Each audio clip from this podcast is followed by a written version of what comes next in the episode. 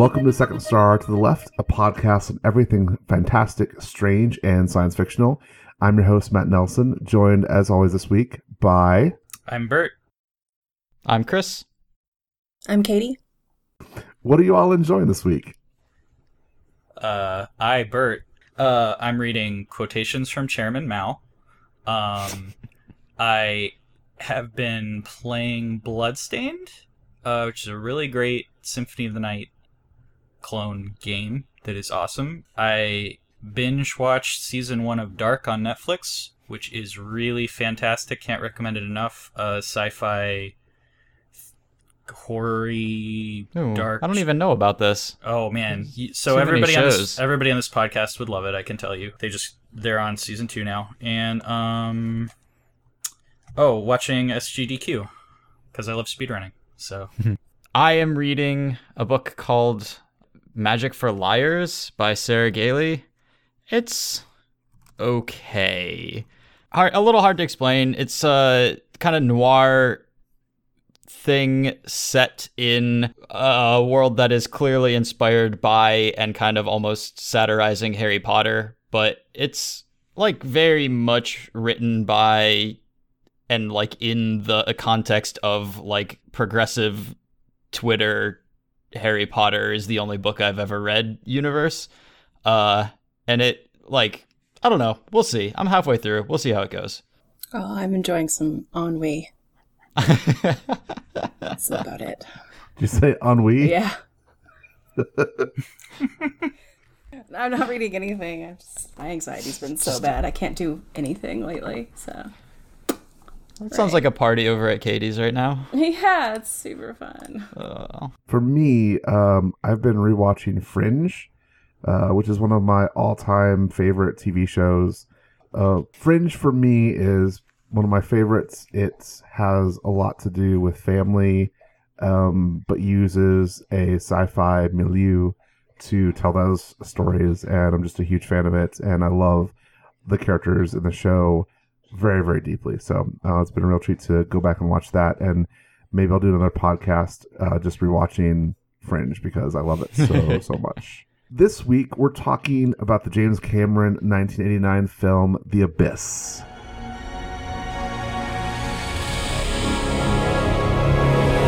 It was alive. It was like a, like a dance of light. It was the most beautiful thing I've ever seen. I don't think they mean us any harm. I don't know how I know that.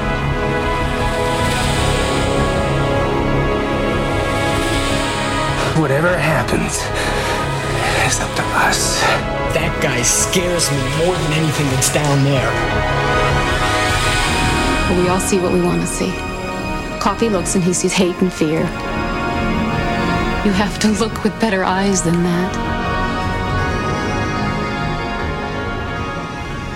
So The Abyss um, is, as I mentioned, a 1989 sci-fi film directed by James Cameron. This was, I believe, his fourth film or fourth major film. James Cameron, you might be familiar with. Uh, his first major film was The Terminator, a classic one adapted from a Harlan Ellison short story, and then followed up with Rambo, and his next major hit, uh, another sci-fi film, Aliens.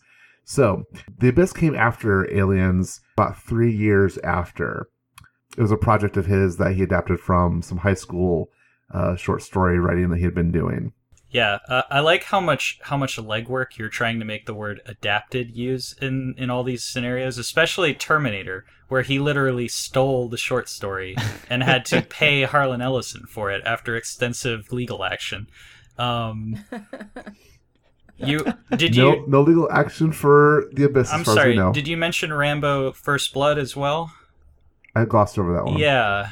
Well, I don't think you Or else- should, There's because Rambo too. yeah, it's a big heap and pile. So, uh, I mean, I got a lot. I got a lot to go into about James James fucking Cameron, especially after this. But yeah, So the movie begins uh, with a submarine, the USS Montana, um, being uh, running across an unidentified submerged object and sinks. The United States recruits uh, a team of oil rig divers and drillers to uh, rescue the submarine uh, and discover what happened to it. It's your classic Armageddon story, but Yeah, slightly less insane.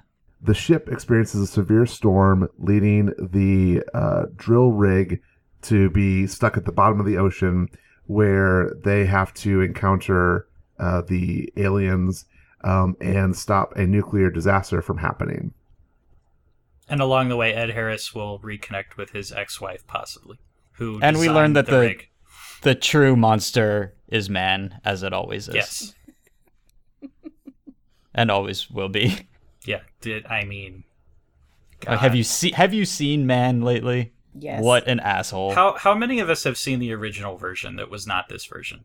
Me. I actually have not. This is the first time I watched The Abyss as I realized this as is I the was first time watching for me as well. Okay, so me and me and Katie might have a different understanding about yes. how much bullshit is in this version and how much how dramatically it's changed with the ending. I'm. Well, really I- I- interested in hearing about that. And I will mention for listeners of the podcast, we watched the special edition, It is which included more information, including a tsunami scene uh, where the aliens threatened to destroy the world um, until they discover that Ed Harris Love and life. his wife Yeah. embrace heteropatriarchy. Wait, so, is that not in the theatrical version? Okay, I, I, should we break it down now? I mean, let's go. Yes. Let's go. Okay. This is the most important thing for us to talk about, I believe. Okay, so the vet like a huge bulk that is in the special edition is not in the theatrical cut. The real main thing that isn't in is almost the entire ending sequence. Essentially, the way it's kind of cut is that Ed Harris finds the aliens at mm-hmm. the bottom. They bring him in the thing. They have a kind of like first contact moment, which is essentially just I'm Ed Harris and hi, and we're the aliens. We saw your message to your wife that you love her. Then the whole ending with the thing coming up and lifting the boats, and he's just back. So it's kind of like the aliens just saw the message and felt bad for Ed Harris and just brought him back. It has no bearing on like we judged all of humanity and decided you're worthy. None of that is in the original version at all. Okay, that's a better ending. That's funny you say that because everybody seems to like this version, and I don't know why. Insane. Okay, so let's go over this version's ending. This one that I saw. Uh, Ed Harris, you know, goes down to the bottom of the ocean. He. It's a very self sacrificing thing. He knew he wasn't going to be able to get back up, but he wanted to disarm this nuclear bomb that would kill all of his friends and also probably the aliens. Uh, the aliens get him off of the bottom of the ocean when he's about to die. They show him that they've been watching lots of television and they see how fucking terrible we are. And then they use their water powers to threaten to end the world by, you know, gigantic tsunamis show up and just kind of hang out at the edge of every single coast. And then because Ed Harris loves his wife so much, as he realized over the three hours of this movie, uh, they decide not to end the world, thereby giving the world the message don't kill each other anymore, because if you do, we will kill you. Uh, which I don't think is a good ending and moral to a movie. Like, it's literally just like instead of us having mutually assured destruction as a result of nuclear warfare, it is the aliens are providing all of the mutually assured. It's the same. It's the same fucking. Yeah, it's just a the same situation. with aliens as opposed to a yeah. Um, and I, from what I understand, um, the only reason it was changed, I mean, it was partially changed because the movie was too fucking long, but it was also, from what I understand, it was changed because James Cameron wasn't happy with the way it looked. Not it didn't how- look great. not how it came across, but just because it didn't look technically great. And that's like, I mean, it doesn't look great. That's like the last reason I would have cut it. Um, no, it's it's just terrible. Exactly. though. It's a terrible ending. Yeah, so the ending also doesn't make sense. I mean, there's lots of parts of it that don't make sense, obviously. But so we're led to believe that in the beginning, that the thing that they see that crashes down in the water, right, is is the aliens or something, right? right. non-terrestrial intelligence. Right. So like NTIs in it film. happens a couple of days, I guess, before the the penult like the ultimate scene where like you you see uh, Ed Harris get rescued by the angel baby aliens, um, and he says like in his message like I guess they've been down here a while, like watching us. It's just like what? Like they literally just got here. What part? Like if if the if the implication was like they've been studying us, like that was definitely left out. So it's like the aliens just like show up and they're like, "Oh man, you guys suck," which they're not wrong, but it's still like you've literally been here for two days.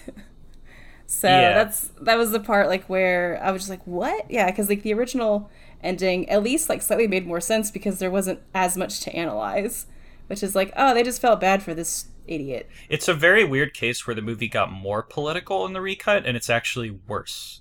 Uh, because the original movie's like bare, like just in the sense that there's military people and there's nukes, but like that's they don't like all the shots of them watching TV and seeing what's going on with the world. It, that all that's cut out. Like I don't even just mean the aliens. Like they have shots where they're watching satellite TV in the the underwater lab or whatever, and Yeah. none of none of that's in the original. at all. Not crap. You're gonna make me need to watch the original version now because I really need to compare these two. And I just spent three hours watching this version. here's there's only one thing that was cut out that was in this version that I feel like should have been in the original, Uh, um, and that's the Linda Ronstadt song sequence because it's only got about ten seconds of it, and it's so much better as a full scene, and it's a good song, and it feels like a personal thing, and everything else that's cut out is like uh, bullshit setup. They spend so long establishing who everybody is, when in the original it's just like here's here's who they are. Yeah, and and so like yeah, I mean we started off pretty strong making fun of that this ending and stuff. But honestly, like as a submarine danger movie, like that whole part of being trapped underwater and the things they have to do to survive like that whole part of the movie like most of it really worked for me i really liked the characters i really liked a lot of the tension i didn't love the like okay now the military guy has gone off the deep end and is the bad guy because I don't think movies like this necessarily need bad guys to be movies. But like a lot of the just like character interactions and tension and stuff I thought was pulled off pretty well. Yeah, I loved this movie as a kid. I had it on VHS. Um, the original version. I watched it like a stupid amount of times. This made me do a real turnaround on it, uh, even on Yeah. what I remember, and it's mainly because well, there's there's oh man, there's a laundry list of reasons. I mean, you could start with the biggest reason, which is Lindsay. Uh, Mhm. Uh, for some baffling reason, everybody hates Lindsay in this movie. Um, Everybody's calling her a bitch, and she's like perfectly fine. She's just a capable person who is also friendly and cool to everybody in, for the entire movie. yeah. She's a capable woman. That makes her a bitch. Yeah.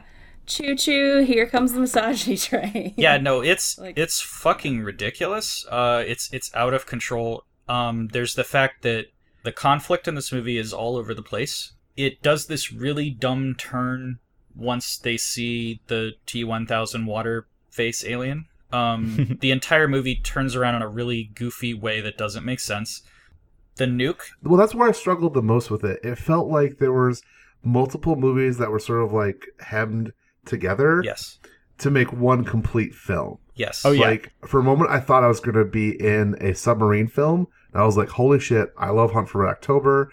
I love, I love submarine movies." And I love down periscope.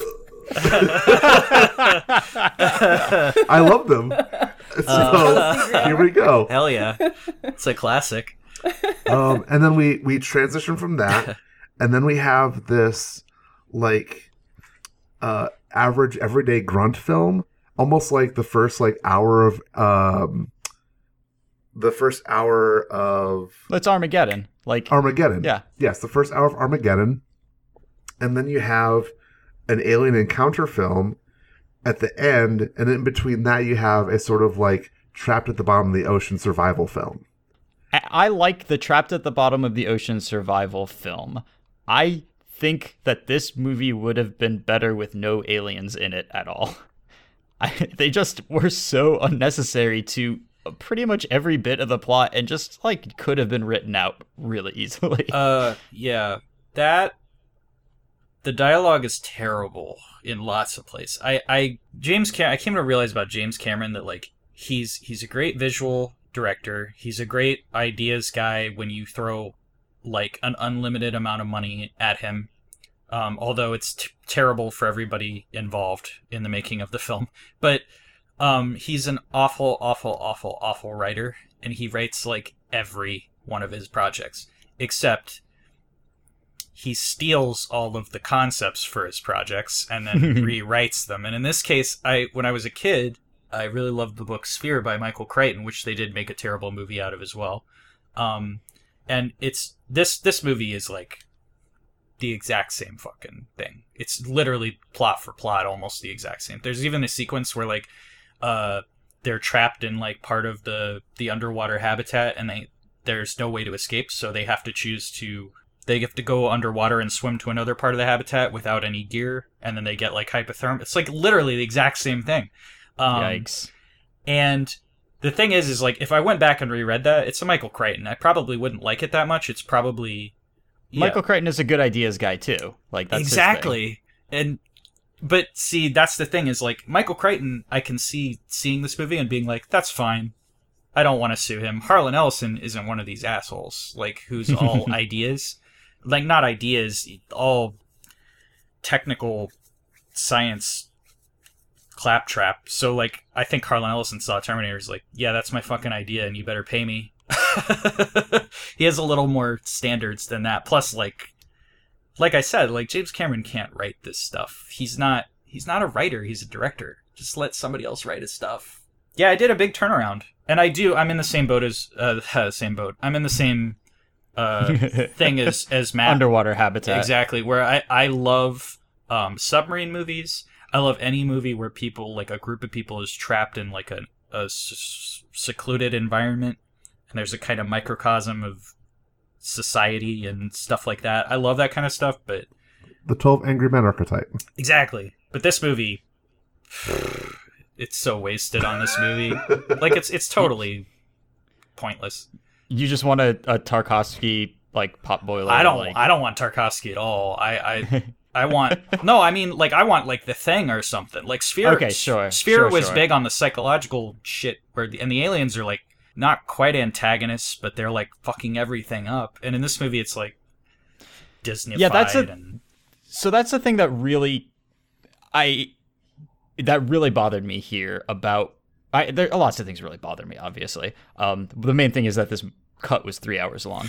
But uh what what really bothered me here is that they just showed the alien shows up and obviously um what's his name? The the marine guy was already on the edge of cracking and then he cracks. But it would have been so much more interesting if the aliens weren't so obviously benevolent and it was like if you could empathize with the military guy trying to do his job and like protect humanity from like a clear threat if it was like very ambiguous what the aliens were doing and maybe they accidentally hurt somebody or something like that then the motivations of the characters and the conflicts between them make a lot more sense here and also the existence of the aliens contributes to the movie in some way so yeah. uh th- that was missing for me the actual turn in the movie where it's it's that scene where they see the water thing, uh, the Mhm. the water tentacle face thing, and then like uh, coffey destroys it or you know gets rid of it, and then they're all like sitting around being like, "Ooh, what if they have technology that's?" They're talking like children, yeah. And honestly, like because of the way the movie is shot,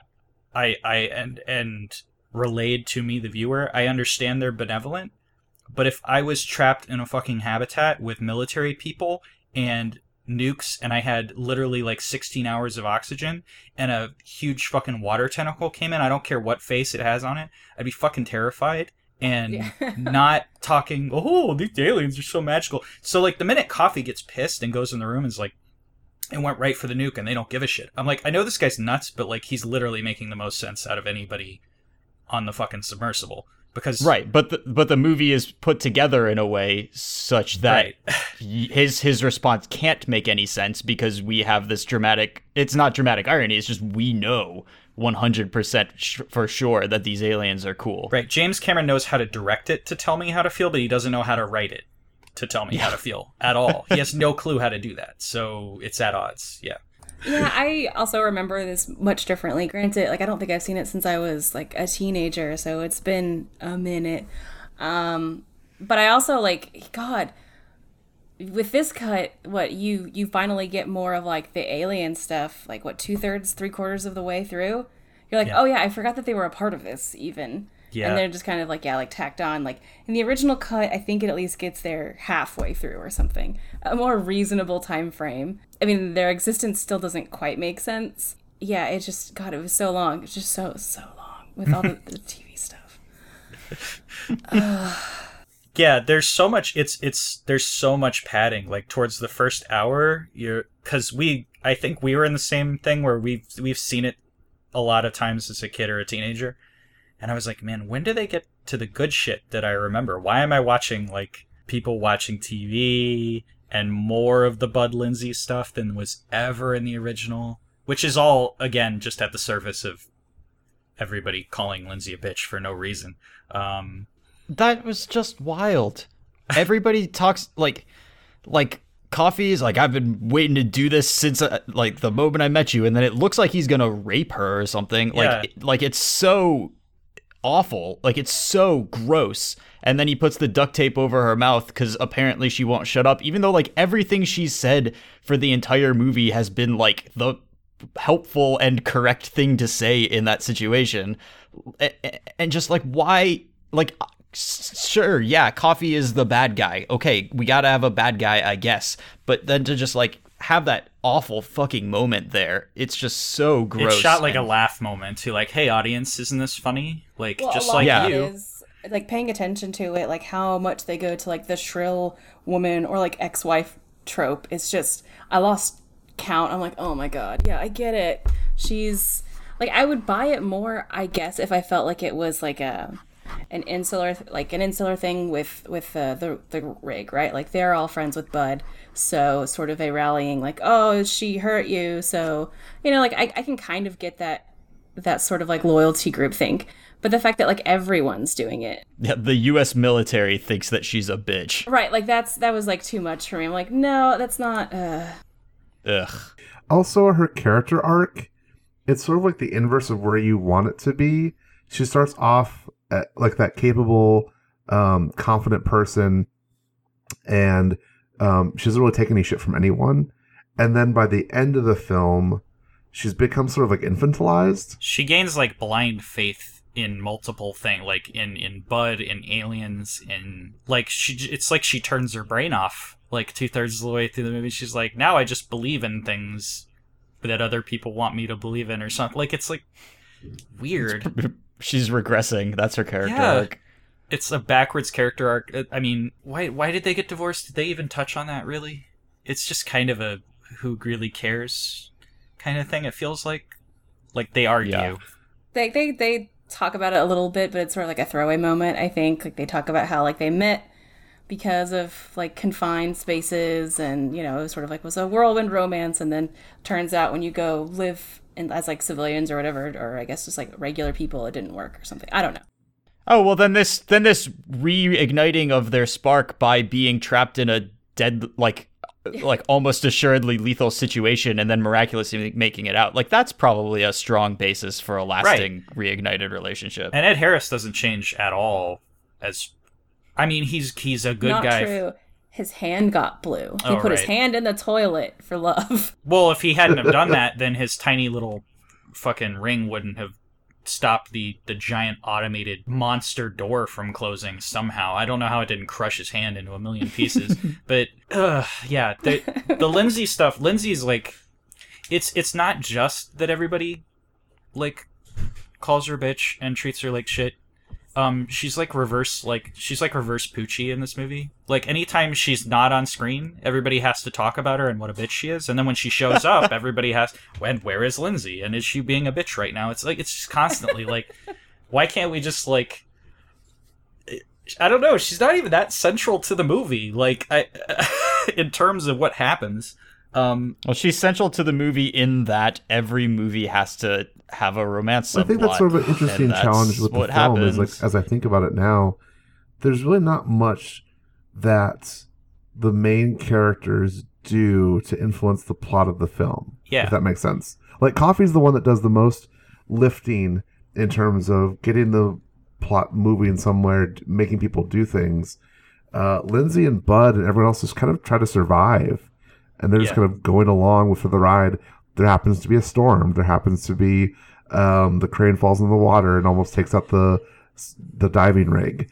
But in terms of the plot actually moving or things happening, there's not really much that drives it. yeah, if it was just a survival story too, I think it, it would work better. But yeah, the minute the aliens, like I said, they all turn, the aliens show up and they all turn around into, no, now we're magically, we're in close encounters. Like, why, okay, was the nuke that little Bud had, or whatever it's called, little little geek. little geek. Was that I, he's little Bud? He's just Bud, but smaller. Uh, was the nuke going to go off? Like, was it guaranteed to go off? Yes. Yeah. Why? That was my understanding, anyways. I thought it would just if it saw something go in front of it, it could possibly chase it and then go off. Was my Yep. okay? Uh, because like, no, no, no. He put it on a timer. Okay, even then, all right, the thing carrying it, little geek, is going to like unbelievably high pressure depths where it's probably just going to get destroyed and the nuke's just going to fall down there and whatever. There's like a billion nukes on the submarine as it is. Like it's just kind of like do we need to send Bud in the experimental suit to his certain death to Yes. No, I think the only good part of the movie. Yeah, yeah. Number one, it was good. Uh, and number two, like I think I think that was pretty explained in the plot. Like the nuke was going to go off and everybody on board was going to die, and also it would take out the aliens, and that's like probably a bad thing Well, they because we're sure that the aliens are good. But that's dumb for a lot of reasons but but my thing when watching it was like because when i was a kid i just i just went whatever probably because it was cut better but in this version it was like it just felt like so out of the blue that they were like okay we killed coffey. There's aliens down there. Then they just it's like a scene transition. They're like okay bud we're gonna we're just Now gonna we're drop, diving. we're just gonna drop you down there and you're gonna do it. And then uh, actually my brain even went like well why don't they get one of the navy guys to? It was like oh because he hurt his leg earlier. It's it's very convenient.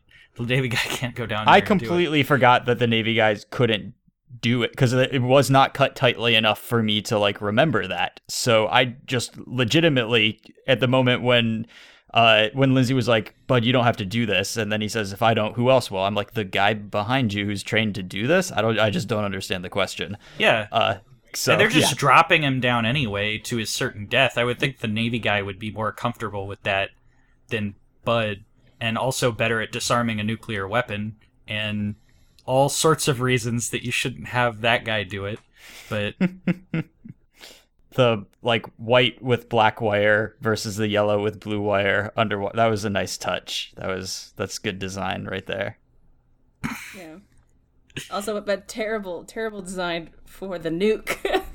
yeah, most nukes just have two wires in them, and one is the one is the blow up wire, and the other one is the wire that that Well, to be fair, the power wire. I he he wasn't opening up the nuke itself. He was opening up the detonator that they had attached to the nuke.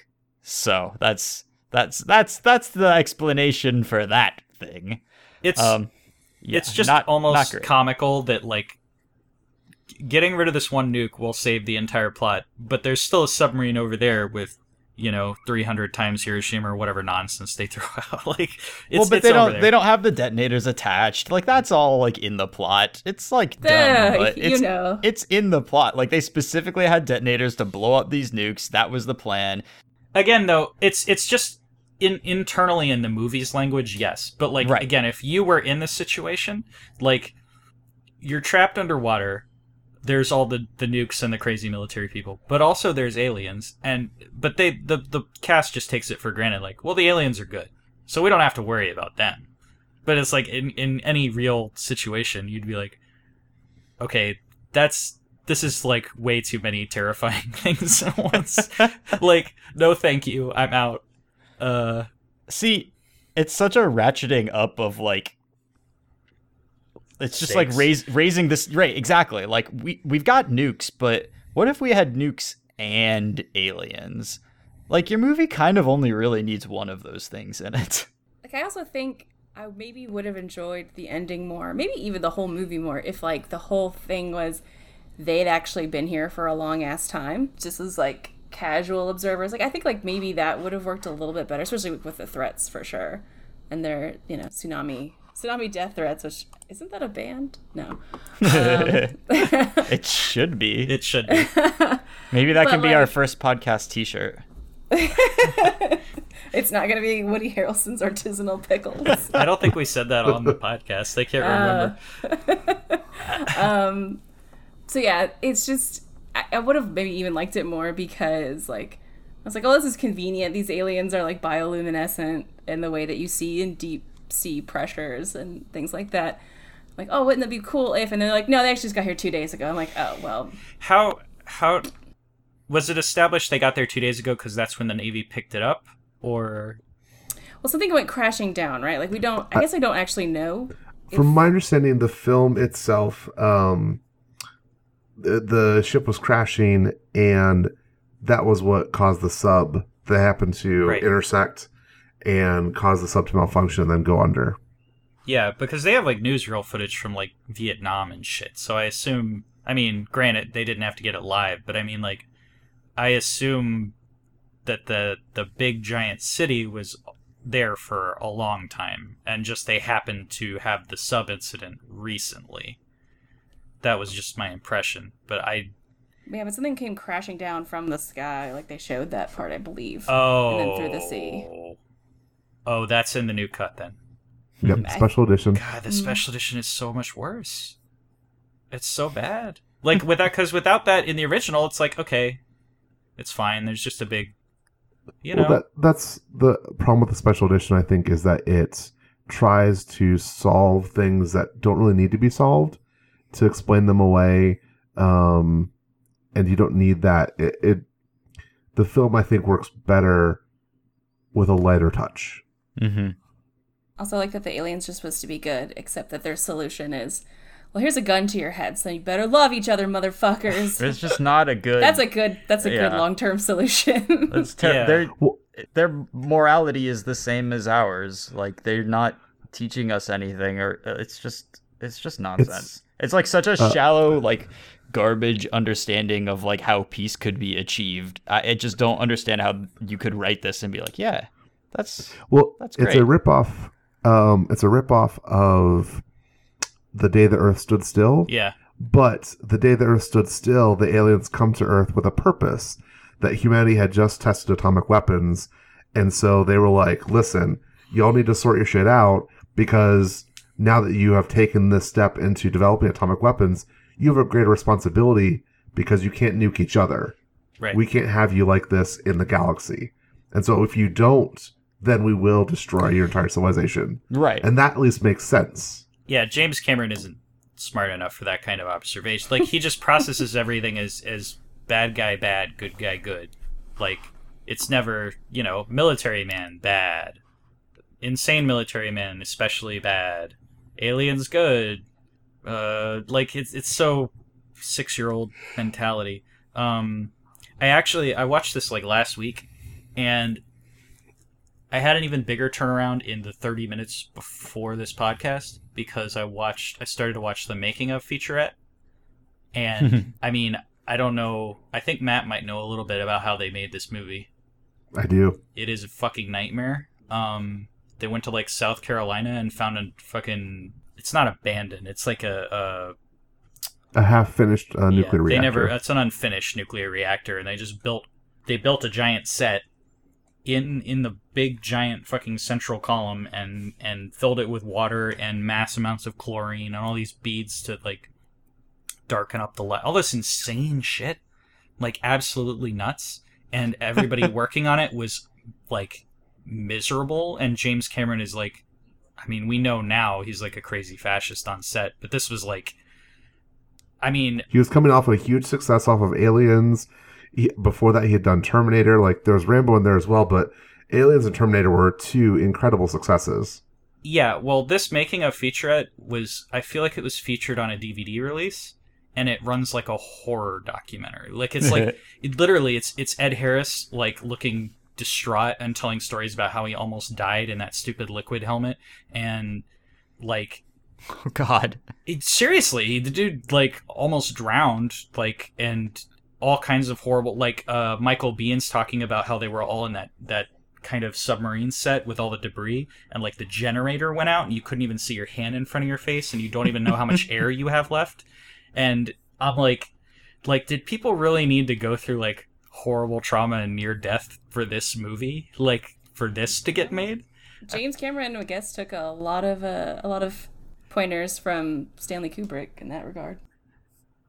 I mean, I'm I'm not a fan of like, for example, like what Kubrick did to like Shelley Duvall and stuff. Like he was a real piece of shit too. But like at least Kubrick's like. I mean, I guess you could make the argument that Cameron's really important to cinema, but not on like Kubrick's level. Like he he gets a lot of great images, but like the subject matter in this movie is worth absolutely no one's I don't even think it's worth that that rat going through the the liquid scene, which they really did. Oh no! I mean, oh. Uh, Mm. they actually cut that scene. He, James Cameron was like, they cut that scene in England because uh, this is the scene where they they put the they submerge the rat in this breathable liquid in real which life. is a real thing. Yeah, they but they also did real actually sum- submerge the rat in that liquid. Yeah, and he's he's like they cut it in England, even though we we told him the rat didn't die, and they were like, well, it looks like the rat's undergoing pain, and he's like, even though there's no way they could know that, and I'm like, dude, like you're like an insane monster, like. Like the rat is clearly like in a horrible agony while it's breathing liquid, which it does not do, and they just there to him that's like a it's like a benefit. He's like, great, I get this like live scene of this. It's like you're a freaking mad scientist, man. For the service of, you know, three hours of the day the Earth stood still underwater. Like, The rat scene was actually. I don't approve of it being done that way or anything like that, but it was a good moment. If we had to have the military guys be bad guys, and I really wish this was a film without villains in it, but if if we had to have them be bad guys, it was a nice little like, oh, okay, these guys suck, and we know that uh, like this. That, that was that was well done. the movie doesn't really prevent present it that way, though. It's it's like you're supposed to start out that way, and then once you realize that science has created this and and given this ability, you're like, oh, that's wonderful and magic. Like they use it at the end of the film. I Um, so I don't. That, that's not really the way I read that moment, though, because you know you're you're put into the shoes of um what's the name of the guy with the rat? uh, it's like hippie. yeah, hippie. they Yeah, just call you, him you- hippie. you you get put into hippie's shoes, and like he is not okay with it at the end, and like nobody would be. So I I I I I actually do think that was relatively well done for what they were trying to do in that moment. I think that was the point of that scene. Like, Yeah.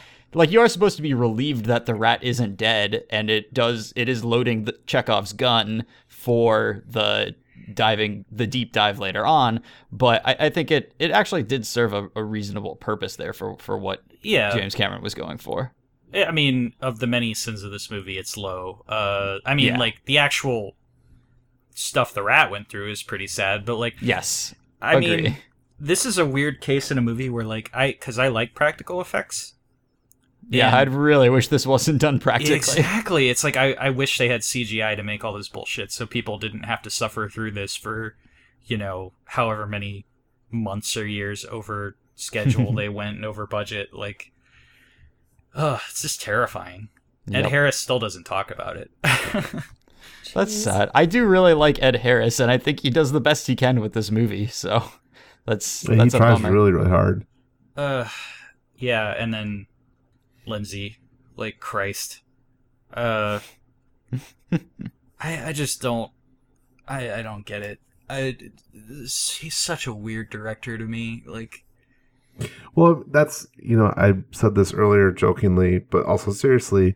The whole climax of the film revolves around, and this is talking the new cut, the old cut. It revolves around heteropatriarchy.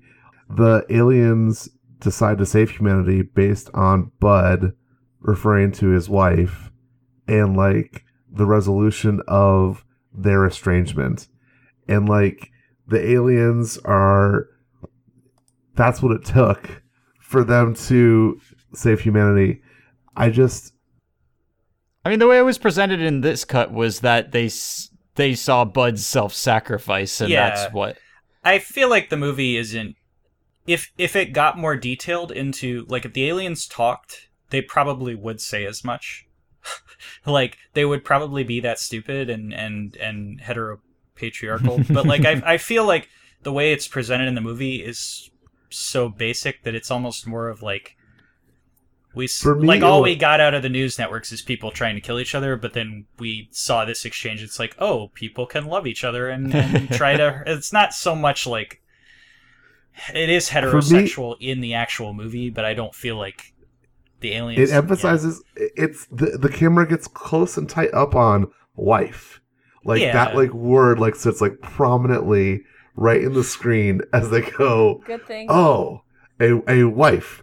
That is we that this. good. well i mean just we are here. aliens We from understand across the galaxy.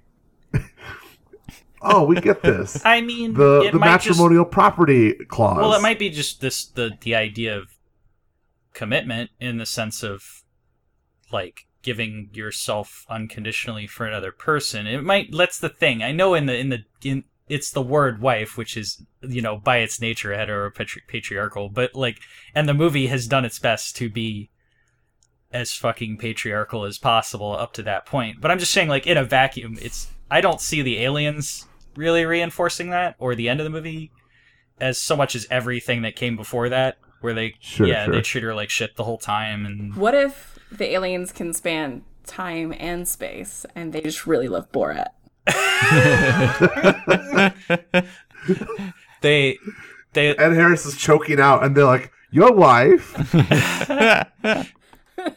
yeah they just love wife guys a lot. They love like clumsy wife guy and what was the other way you know Cur- curvy Drowning- wife guy. drowning- curvy wife guy. Dr- the Ed Harris is drowning wife guy.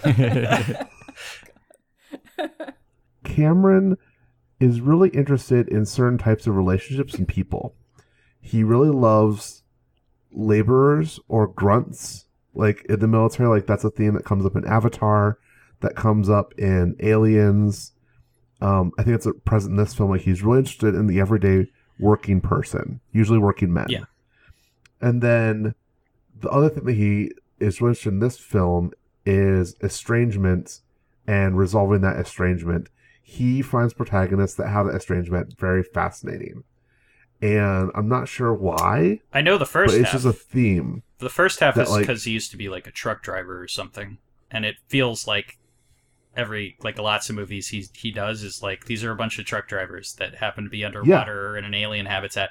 Um, Truck drivers with machine guns fighting um, xenomorphs. actually, that could have could explain both because as a truck driver, you literally are separated from everybody for huge swaths of time.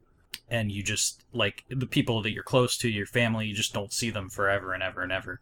And then you enter back into their lives. I guess in that case, it's it's just his kind of story. It's just I don't know. He still treats Lindsey like shit, and everybody else does, and it's it's very yeah. It's I mean, if you're gonna talk about patriarchal stereotypes, I mean, truck drivers are probably pretty high on the list of people that would engage in those problematic behaviors. I, I don't think his direction is in service of that sort of thematic element. I feel like he's he's a guy that clearly is heavily influenced by Kubrick and Spielberg, and to the point that it's almost like he's stealing those things. Like he's definitely stealing Close Encounters and Jaws and all kinds in 2001 in this movie. emulating. He's just emulating. Uh-huh. Yeah, sure, but uh, uh, he would tell you that. But but I mean, like, I don't think those directors are as fascinated with those concepts, and definitely don't write in those terms. I think their style more fits with they're writing, and James Cameron doesn't. His direction does not match what he's trying to do, and plus, he's not a good writer. So, and plus, he steals from other people, and he puts his actors through hell. I really don't like James Cameron. it's hard because all the things I don't like him aren't necessarily related to his film direction. They're related to other things in the movie industry. that he's responsible for. Well, can we talk about things that we did like about the movie? It's much Sure. easier to talk about all the stuff that was not so good, but I'll say that uh, for me, one of the earliest sci-fi TV shows I grew up watching outside of Star Trek was the '90s uh, TV show seaQuest DSV, Yeah, and this reminded me a lot as a sort of precursor to that, um, which I really enjoyed. seaQuest DSV being a very light, very liberal envisioning of what the 2010s would look like. It is very different living in it. but seaQuest um, was a very fun TV show that delved into a lot of this stuff, and I think did it a little bit better. Um, obviously, because it's not trying to do what the abyss is. I appreciate that reminder. I think Ed Harris's acting in this film is phenomenal, particularly considering all the things that he was going through in terms of stressors on the set itself, um, and the bravery to like sit in that suit full of water in a tank full of water, like that is that's really intense. Um, I appreciated that, and I think I don't know. I might disagree with Bert in terms of some of uh, the the movie's long. I'm not going to dispute that, but I almost appreciated some of the films again, breaking it up into those different pieces that were in the movie. And if each of them had been separate, I would have enjoyed them more, and the time that we spent with them felt appropriate for each story that was being told. Right. It's just putting them all together was too much. So um, I did appreciate that. I think uh, Mastrantonio does a great job with her role, despite everyone, all, all the, her, despite her being her character being poorly set up. I think she does a great job.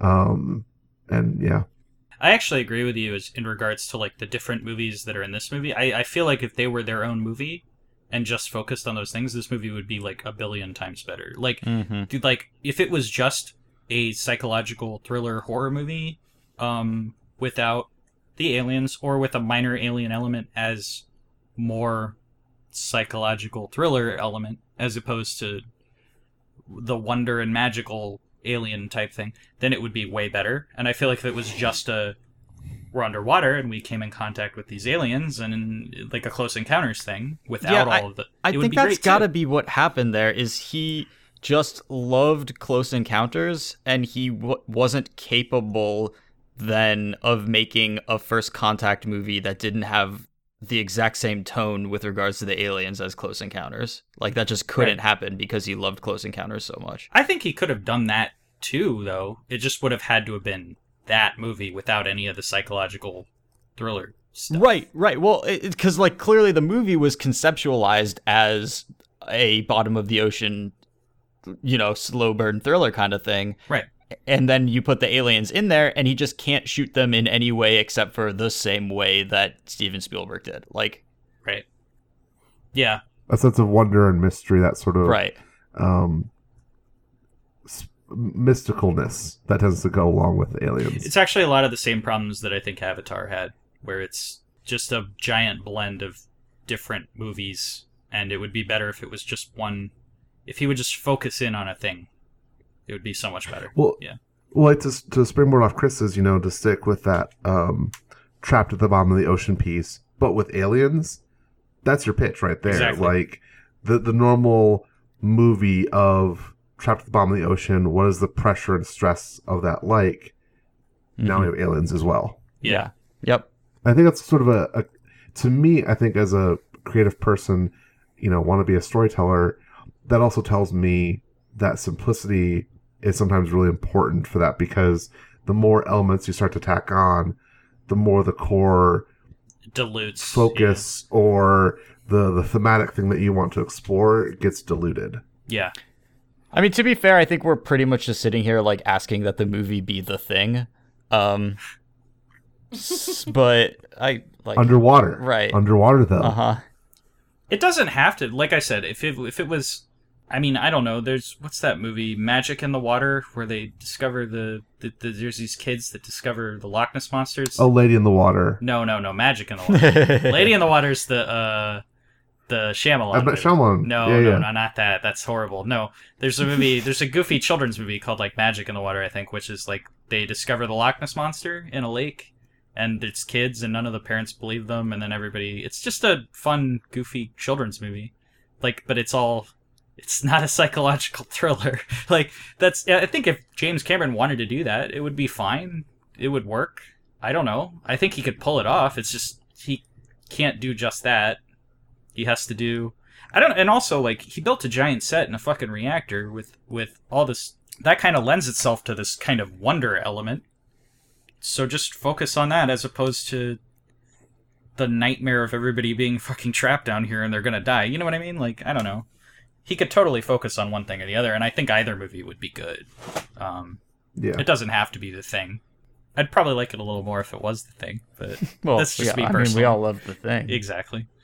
So I- I think something that's also sort of interesting is to look back on it. It's now 30 years old. So Okay.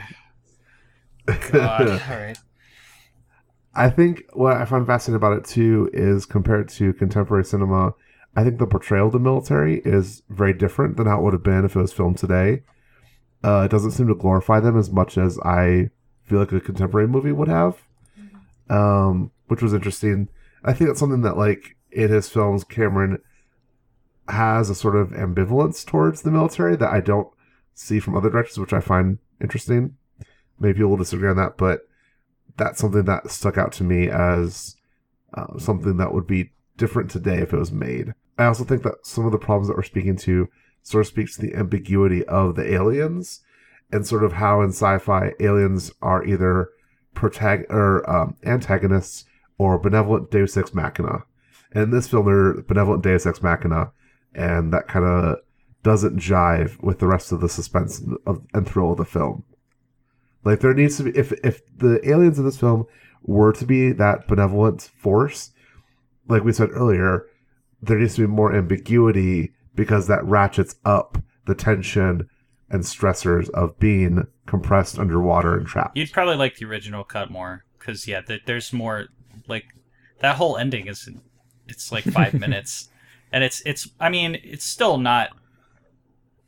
I mean, I'm sure if I went back and watched it, I'd still be like, eh, it's not as good as I remembered it. But this was like a whole different matter. Whereas I think if I if I watch if I watch the theatrical cut, I'd be like, okay, it's not as good, but I still remember these things that I liked. It's at least streamlined, you know, like it kind of works, but it kind of doesn't. Um, this cut was like I, I don't I don't know. I was I was just so surprised at how much praise there was for the the, the special edition. I Cameron's relation to the military is really weird. He has this kind of like they're like a necessary evil. I guess they're not necessary, but he has like he definitely respects them on some level. I feel like it's a bad apples thing for him. Mm, that could make sense. They're bad if they go crazy underwater because of a syndrome that you get. But otherwise they're good. Like the other ones are fine if they're influenced the right way. I'm like, mm, not really, but I guess it's better than like however they're in they are in like the Avengers movies or, or Captain Marvel or whatever. What kind of wife genre is this, though? Is it alien wife or is it undersea wife? Uh Mermaid Wife. Uh Definitely not mermaid. No, not no, yeah, not that's pretty mermaid. specific. I feel like this is like it's not quite CEO wife. but it's definitely like strong Boss wife. wife. Yes. Boss wife. what? Boss wife. Boss wife. exactly. Manager wife. This is a yes. manager wife is it? Yes. This is a subcategory of manager wife. Underwater manager wife. oh, this subgenre. This is like it's like sea punk. See, like from now on, we're gonna have to figure out like how every other movie falls. Oh, in what the wife? category. What wife genre? Yeah. What? Yeah. Which hyphen Okay. wife we're on? the internet's broken my brain. This is all I can do to relate to the world now. I think this is valid, valid leftist analysis on what what type of wife we're talking about at all times. It's like how early on it was like where, where which uh what in the movie is the Jo crystal? It's it's like that. we've been we've been really slacking on the Jo crystal though. In this movie, it's definitely the aliens. The, the aliens are the Jo crystal. They're like glowing and everything. It's true. They're very jelly-like too, so they're like a, they're a nice crystal. They're they're basically just deep. See, I mean, like I, I hate deep sea life. Like It's it really pretty creeps terrifying. me the fuck out. Yeah, because like the whole time I was I was like watching the movie, I was like also thinking, like, what about how scary bobbit worms are? That's the true. that's Moray the true eels and shit, yeah. Or anglerfish, yeah. you know, like if, if like the whole purpose was like I'm gonna go nuke, I have to throw this nuke down there because everything at the bottom of the sea is just horrifying. I'd be like, yeah, you know what? Fuck, go, Go nuts, for man. it. Acceptable losses. everything down there is terrifying. It sounds like for most people, this film, the special edition particularly didn't work in terms of how it was edited. But if you have some time and you're interested in watching a undersea alien adventure with like more of just a completely underwater cake with a little bit of alien sprinkles on top, uh, this is a fine option for your Tuesday evening. Does that sound about right? It's a good, yeah, it's a good, like, if it's on TV on a Sunday and you're like, you just want to lay around and eat pizza and not do anything, and it's on TV. if you really like the subaquatic genre and your options are this movie or down Periscope, yes. The underwater movie. boss wife genre. See, I'm a cancer, so I love the water, so this works for me. Next week, we will be discussing the 2015 George Miller film, Mad Max Fury Road. You can find us on Twitter at Second Star Cast. Uh, you can also find us at Stitcher, Podcast Addict, iTunes, and we'd love if you would rate and review us. Um, the feedback really helps us grow the cast. You can also find us individually um, on Twitter. Where else can we find you? Uh, I, Bert, am on Twitter um, complaining about the Democratic primaries uh, at Refreshing Time. I'm on Twitch. Ace Ghost is my handle on there, playing video games, and I run at Space Drill. Um, I, Chris, am tweeting almost exclusively about Magic the Gathering at at CCR underscore grindcast. Uh, my Twitter handle is at a very big bear. And I'm at anime weedfart69 and it's about as juvenile as you'd expect. Thank you very much, everyone, for listening, and have a wonderful week.